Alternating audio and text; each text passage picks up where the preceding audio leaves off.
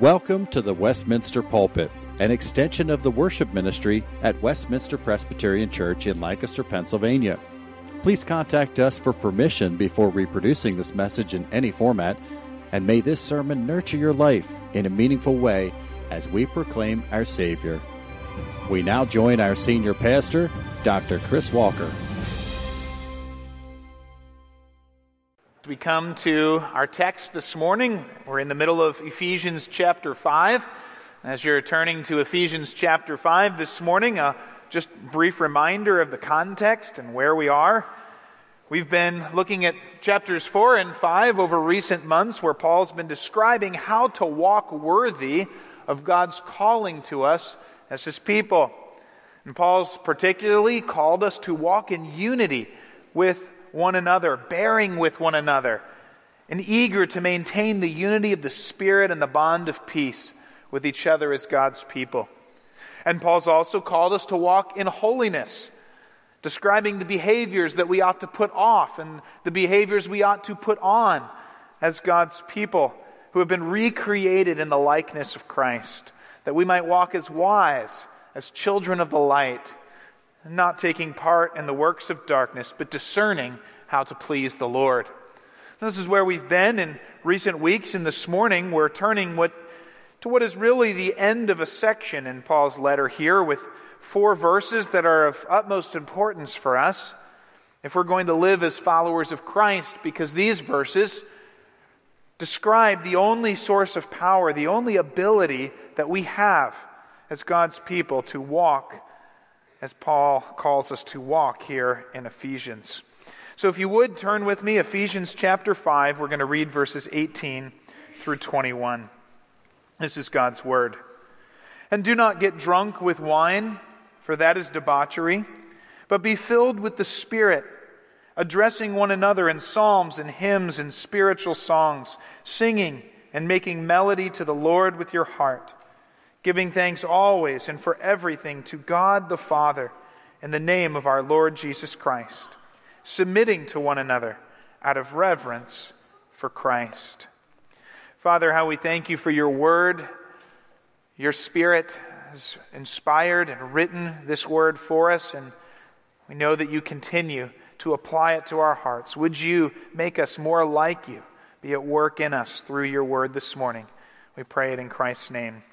Amen. We all know as we look back on the year 2020 that in many years it was unlike any other year in memory. But in a small and likely overlooked way, as Pennsylvanians, 2020 was actually just like 2019. In that, for the second year in a row, Pennsylvania's legislature passed harsher penalties on drunk driving. With over 10,000 alcohol related crashes and over 300 deaths due to drunk driving each year in Pennsylvania alone, it shouldn't be a surprise that in 2020, Pennsylvania's legislator voted 184 to 1. I'm not sure who the one was for these stricter penalties and limits. But despite the obvious dangers from drunk driving with these statistics. The Atlantic Magazine ran an article just this month in its current issue under the title America Has a Drinking Problem. Because it turns out that in a year that highlighted our isolation, our anxieties, our vulnerabilities, the year has also highlighted a trend of turning to alcohol for help to influence us in an attempt to bring us community, offer us relief from pain, and to give us at least a small avenue for some moments of carefree happiness.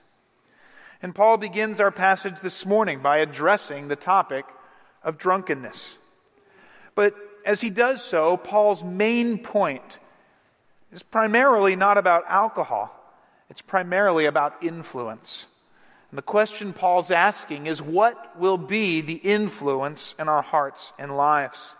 And in his discussion about how Christians ought to live if they've been united to Christ, Paul's point is that our ability to walk worthy of the calling of God depends upon our being filled with or being under the influence of God's Holy Spirit.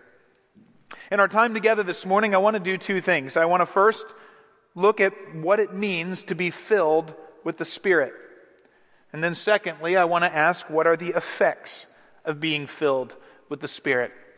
So let's jump in and begin by zeroing in on verse 18 as we ask what it means to be filled with the Spirit. Now, if you remember from last week in the immediate context, Paul has just been urging the Ephesians not to take part in the unfruitful works of darkness, nor to walk as unwise or foolish. And it's really perfectly logical for him to go on then to urge them not to get drunk with wine.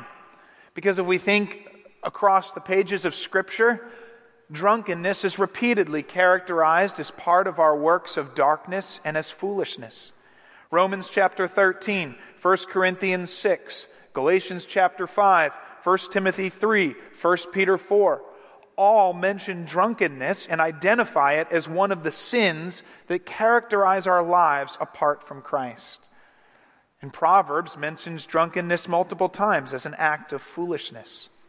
And so it makes perfect sense for Paul to move from acts of darkness and foolishness to drunkenness as one of those.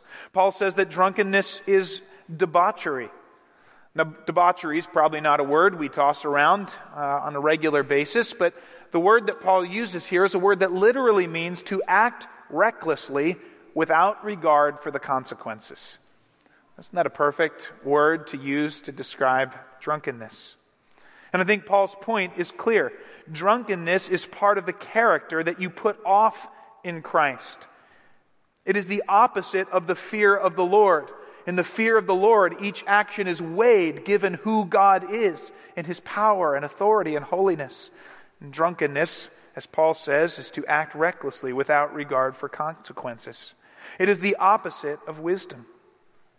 And so Paul calls us not to be drunk with wine. But again, Paul's main concern is about influence. Now, I think we have a pretty good idea of what it looks like to be influenced by alcohol and drunkenness. A person decides to fill themselves with alcohol, which suppresses their inhibitions. It leads them to think, act, and respond differently. And the influence of alcohol is so marked and pronounced that most of us can easily look at a person and say, oh, they're drunk. And of course, Paul's logic here doesn't need to be restricted just to alcohol. We can look at other substances as well that are used to influence us. But Paul's argument is that while a DUI, driving under the influence, may deserve its condemnation from both Scripture and the law, but our hope for walking worthy of our calling in Christ must come from something outside of us. We cannot hope to walk worthy of Christ in holiness and godliness in our own strength, nor can any other substance help us. Such ability can only be found in a constant LUI, living under the influence of God's Holy Spirit. And this should really make sense from what we know from God's Word and about ourselves, shouldn't it? After all, even once we have come to Christ, our flesh continues to bear the habits and desires of our sinful nature. And it is only the Holy Spirit of God who is able to overcome the flesh. But the Holy Spirit is able to overcome the flesh. That's what Paul tells us repeatedly. For the Spirit is nothing less than the third person of the Trinity, of God Himself. And if you think back to our discussions in Ephesians chapter 1, we said that the Holy Spirit is the personal power and presence of God who lives in us and with us if we have put our faith in Christ. Sinclair Ferguson puts it this way God's Spirit is the blast of God, the irresistible power by which He accomplishes His purposes. He is God extending Himself to be with His creation, with us, in a personal way. And it is this influence of the Holy Spirit of God that does the opposite of what substances do. It heightens our self control. It enables genuine love and true joy. and leads us to act in a way that is not normal for we and ourselves, but to act in Christ like holiness for the glory of God. And so, for each one of us, we must be filled with the Spirit as the influence that will enable us to live as God calls us to. Now, this is true theologically, but maybe we would ask the question well, what does it mean to be filled with the Spirit? Know, when Paul talks about being filled with the Spirit here, I think he has something particular in mind. There's many ways we might look at Scripture and hear phrases like to be filled with the Spirit or have the Spirit fill us. And we need to be careful to think what exactly Paul is referring to. Paul is not talking about a unique spirit filling event in this passage. Such as maybe if you think back to the Old Testament, you would think about passages such as the Holy Spirit filling Samson, who goes out and kills a thousand Philistines with the jawbone of a donkey. Or like the day of Pentecost, a unique day when the Spirit came and descended on the apostles and filled them, and tongues of fire appeared on their heads, and, and they spoke in a multitude of languages. Paul's not talking about specific, unique moments like that. Nor is Paul talking about the initial moment of conversion. If you think to the book of Acts, there are many times when someone comes to Christ for the first time in the books of Acts, and, and it says that the Spirit filled them. And we know that anyone who comes to Christ and puts their faith in Him is united to Him. Jesus sends the Spirit to them. That's, a, that's an initial moment of conversion when the Spirit fills us. Paul's not talking about that either. See, the grammar that Paul uses, a present tense verb in this context, indicates that he's talking about an ongoing, continual influence in the believer's life. Something that, just like drunkenness, produces fruit that can be observed by others. It's something that is constantly or regularly true of a person. We see this in the book of Acts as well. For instance, maybe you remember Acts chapter 6. You remember there was a problem in the church, and that is that there were some widows who were not being served or helped. The apostles needed help.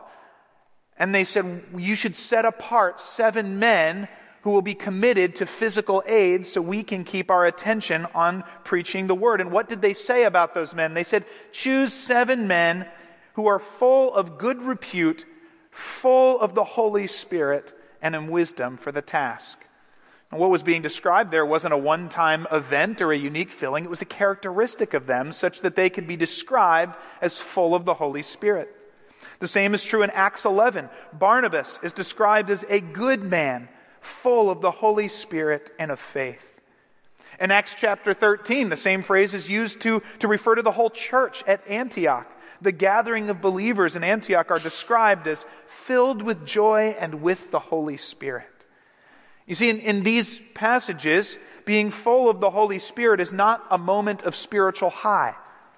It's not a moment of, of second baptism of the Spirit that descends to give a particular gift. It's rather a phrase that is used to describe a characteristic that is observable of a person or a community.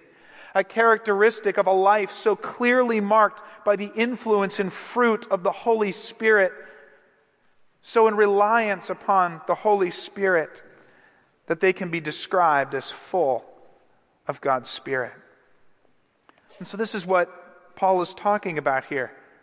But there's another part of Paul's grammar, and I realize I'm talking about grammar here, which may bring up some moments of terror or PTSD for some of our uh, you know, sixth grade grammar students who had to diagram sentences on the board. But grammar is important, and we need to look at the grammar here. Not only is this a present tense, ongoing, continual mark of someone, but this verb is also a command. And that is very significant. Because it means that Paul is not saying that believers will simply automatically be full of the Holy Spirit. Paul gives a direction, an instruction, a command to believers to be filled with the Spirit. And while we know that God's Spirit is sovereign and God alone acts to convict our hearts of sin and to bring us to repentance and faith, Here, Paul is addressing the person who is a believer, who has been united to Christ, and who has received the Spirit, and he's urging that believer be filled with or be influenced by not wine, but the Holy Spirit. So, what is it that we're being encouraged to do? How are we to be filled with the Spirit? What will make people look at us and say, oh, they are living LUI, living under the influence of God's Spirit? Well, I think the Bible gives us two clues.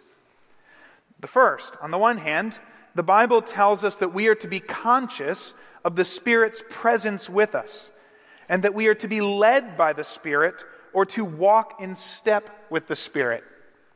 So you might think of 1 Corinthians 6 19, where Paul reminds us that our bodies are temples of the Holy Spirit because the Holy Spirit dwells with us. Now, Martyn Lloyd-Jones, that great preacher who wrote six volumes on the book of Ephesians, he says the first step to being filled with the Spirit is to remember that the Holy Spirit is a gracious and willing guest dwelling within us. It is because we so constantly forget His presence with us that we are not filled with the Spirit and not influenced by Him. We are content to keep the Spirit at an arm's distance, perhaps. Let Him work in His realm and we walk in ours, instead of remembering that He is with us and in us at all times. But Paul adds in Romans 8:14 that we are to be led by the Spirit of God if we are sons of God. And in Galatians 5, he adds that we are to walk in step with the Spirit so that we will not gratify the flesh.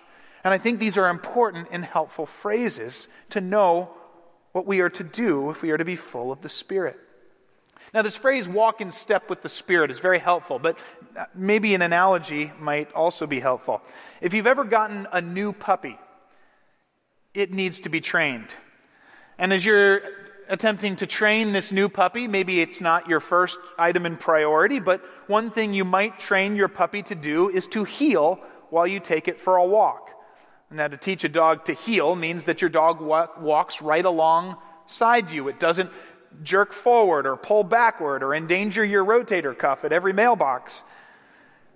We want the dog to walk in step with us. And, and how does a dog learn to heel? What does a dog need to do in order to heel? Well, it needs to always remember at every moment that it is walking with its owner, who is setting its direction and setting its pace.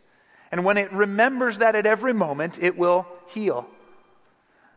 But too often, the dog is distracted. It's not thinking about its owner. It's not keeping step. And so it's off to chase this or that. And I think if we were to consider our own hearts and lives, we are often like a particular dog from one of my favorite Pixar movies, Up. If you've seen Up, you know the dog named Doug. And Doug is constantly distracted. He can hardly finish a sentence before squirrel, ball. And that's the way we are in life. We hardly take a few steps before we're distracted by this in life or that in life. And we're pulled away from the Spirit and we, we forget who it is we're walking with, who it is is leading us, who it is is with us. And so Paul is encouraging us first to keep in step with the Spirit, be led by the Spirit, by always remembering His presence with us, being led by Him, listening to Him, living out the fruits of His presence in us. So that's the first clue that Scripture gives us. The Holy Spirit is dwelling in us. We are to be led by Him and keep in step with Him. But the second clue the Bible gives us comes from Colossians chapter 3. And I would actually like you to turn over to Colossians 3 if you have your Bibles with you, because I want to make sure we see clearly and carefully what Paul is saying here. Some of you may know that Paul wrote the letters of Colossians and Ephesians at the same time. They were sent, we think, by the same person. And so it's not surprising that there are some similarities between Ephesians and Colossians. But in this passage, Paul in Colossians 3 writes almost the exact same encouragement and almost the exact same words that he uses in Ephesians chapter 5. If you start in verse 16 and, and begin to look through those verses, you'll see that Paul tells the Colossians to teach one another with wisdom, singing psalms and hymns and spiritual songs to one another. That should sound familiar. Same thing in our passage in Ephesians 5. He says to do everything in the name of Jesus, giving thanks to him. Same command that we have in Ephesians 5. Then he goes on in verses 18 and following to address wives and husbands, children and parents, masters and slaves. Same order as we have in Ephesians. So there's a very close similarity between Ephesians 5 and Colossians 3. But what I want you to notice is right at the beginning of verse 16 that instead of starting by saying, be filled with the Spirit, he begins by saying, let the word of Christ dwell in you richly. And what I think we can say is that in the logic of Paul's mind, there is a very close parallel between being filled with the Spirit and letting the word of Christ dwell in us richly. Those phrases play the same role in Paul's arguments. And this should make perfect sense. Because who has given us the words of Christ? It's the Holy Spirit who was dwelling with Christ. And then who spoke, carrying along the men who wrote Scripture, as Peter tells us, so that the Scriptures are themselves the words of God's Holy Spirit. And so the second clue that Scripture gives us is that perhaps the best way to be filled with the Spirit is to be constantly letting the words of Christ and of His Scriptures fill our minds and our hearts, shaping our decisions and influencing our wills. As we let the Word of Christ dwell in us constantly and richly and fill us, it is the words of the Holy Spirit Himself who will be constantly filling us and with us. So if we step back, Paul's point here, he calls the Ephesians to make God's Spirit the dominant influence in their hearts and lives, constantly remembering the Spirit's presence with them, remembering the words of Christ the Spirit has given us in Scripture, following the lead of the Spirit so that our life is influenced fully by Him and marked by His fruit. That's what it means to be filled with the Spirit. Well, let's look then at the effects of living under the influence of the Spirit. And you flip back to Ephesians 5. And in verses 19 to 21, Paul lists four, four effects of being filled with the Spirit. The first two come in verse 19, where Paul says that being filled with the Spirit will lead us to address one another in psalms, hymns, and spiritual songs. Now, Paul's not saying that if we're filled with the Spirit, we're going to stop just talking to each other and break out in song to one another. That would just be weird. He's talking about our time in worship together. And Paul is noting that when the Spirit fills us, there will be both a horizontal aspect to worship and a vertical aspect of worship. It will influence how we speak to one another. He says in worship, we address one another in psalms and hymns and spiritual songs.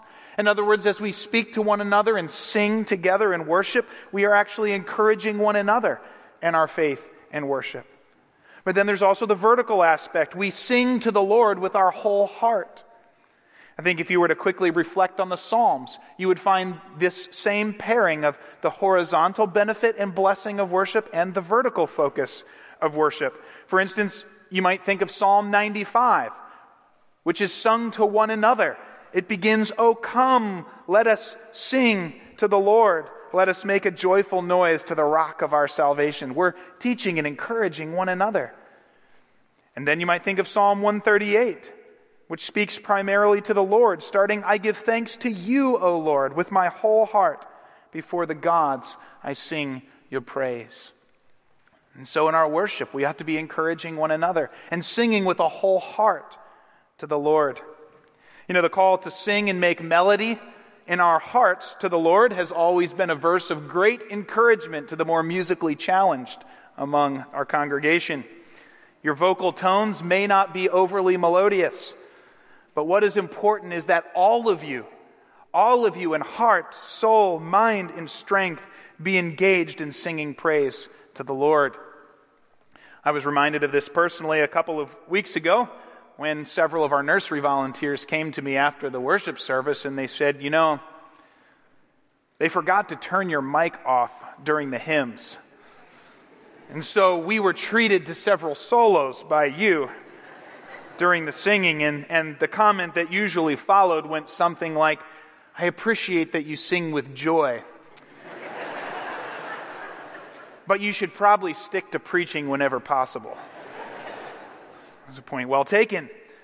But Paul's point here is that when God's people are filled with the Spirit, we don't just show up in church. We don't sit back and listen to some music or a sermon or mumble some words for an hour.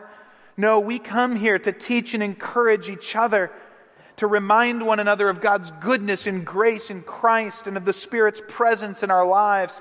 And we come here to engage with our whole heart, with our whole mind, with our whole strength to give praise to the Lord. That is the effect of being filled with the Spirit. Well, then in verse 20, Paul gives us a third effect of being spirit filled. When he says that the spirit filled believer will give thanks always and for everything to God the Father in the name of his Son, Jesus Christ.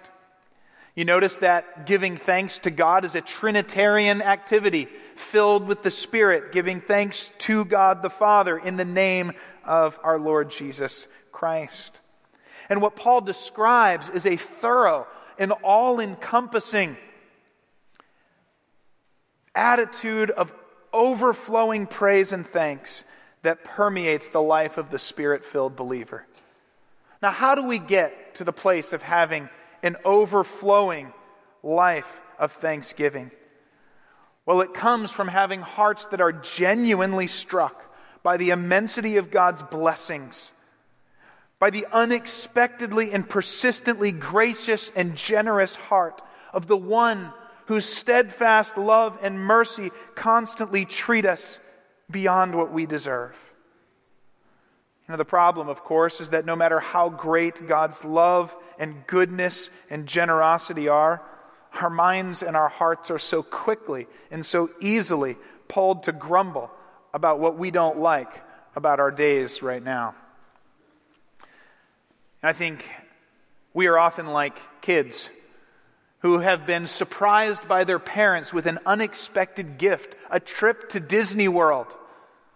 But they show up and have hardly set foot in the magic kingdom before they start complaining because it's so hot or the lines are so long and we don't like this or that. And as a parent, like, come on, this is what I just did for you. But isn't that our hearts daily? You know, I'm so quick to judge Israel in Exodus for marveling at God's redemption, only to start complaining and grumbling about when the food ran short on the way to the land flowing with milk and honey. But we respond in the same way. I rejoice at God's goodness on one day that goes well, and the next day it doesn't go the way I want, and I'm grumpy. Thinking in an era where Amazon promises to satisfy all of your desires in 24 hours if, with a simple click of a mouse. Well, that was anachronistic. We don't click on mouse, mice anymore, do we? Simple click on our phones.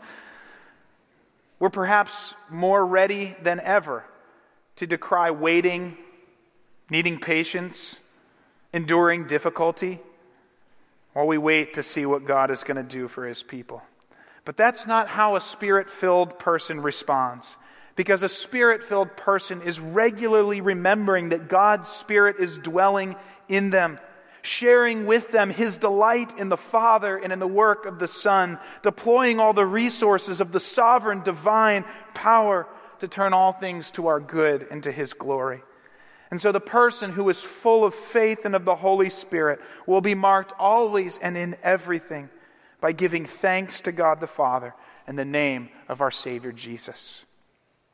And then, fourthly, in verse 21, spirit filled people submit to one another out of reverence for Christ. Now, this verse is really a transition verse. Paul's going to unpack what this verse means in the next three weeks, over the next 20 verses. But in brief, today, verse 21 tells us that God has established specific relationships that involve leadership and submission within the body of Christ for its good. And it's very important for us to note when we read this verse that while the Bible makes clear that every believer ought to serve every other believer, every believer ought to consider other believers, all other believers, more important than themselves in humility. While that is true, that's not what this verse is saying. The grammar and context of this verse make it clear that submitting to one another does not mean that every believer submits to every other believer, but rather within the context of the body, God has established specific relationships that we will all find ourselves in in different ways that involve submitting to some of our fellow believers. And we do so because it is God's pattern. Of course, submitting to others runs against the grain of our flesh but in a spirit filled body of God's people, there will be willing and joyful submission where God calls for it. And that submission will be honored and protected by sacrificial love from those in leadership, so that the whole body functions with humility, grace, and joy and becomes what God calls it to be. And the reason that spirit filled believers are willing to submit one another is because of their reverence for Christ. As we will see again and again in the coming weeks, God's people do not submit to one another because the people they submit to are just really awesome. No, believers love, honor, and fear Jesus Christ as our King and our Savior. And because of our love and honor for Him, we are willing to joyfully do whatever He calls us to in any situation. And so, as we come to the end of this passage, Paul's encouragement to us, brothers and sisters, is to be filled with the Spirit. Remember the Spirit's presence with us.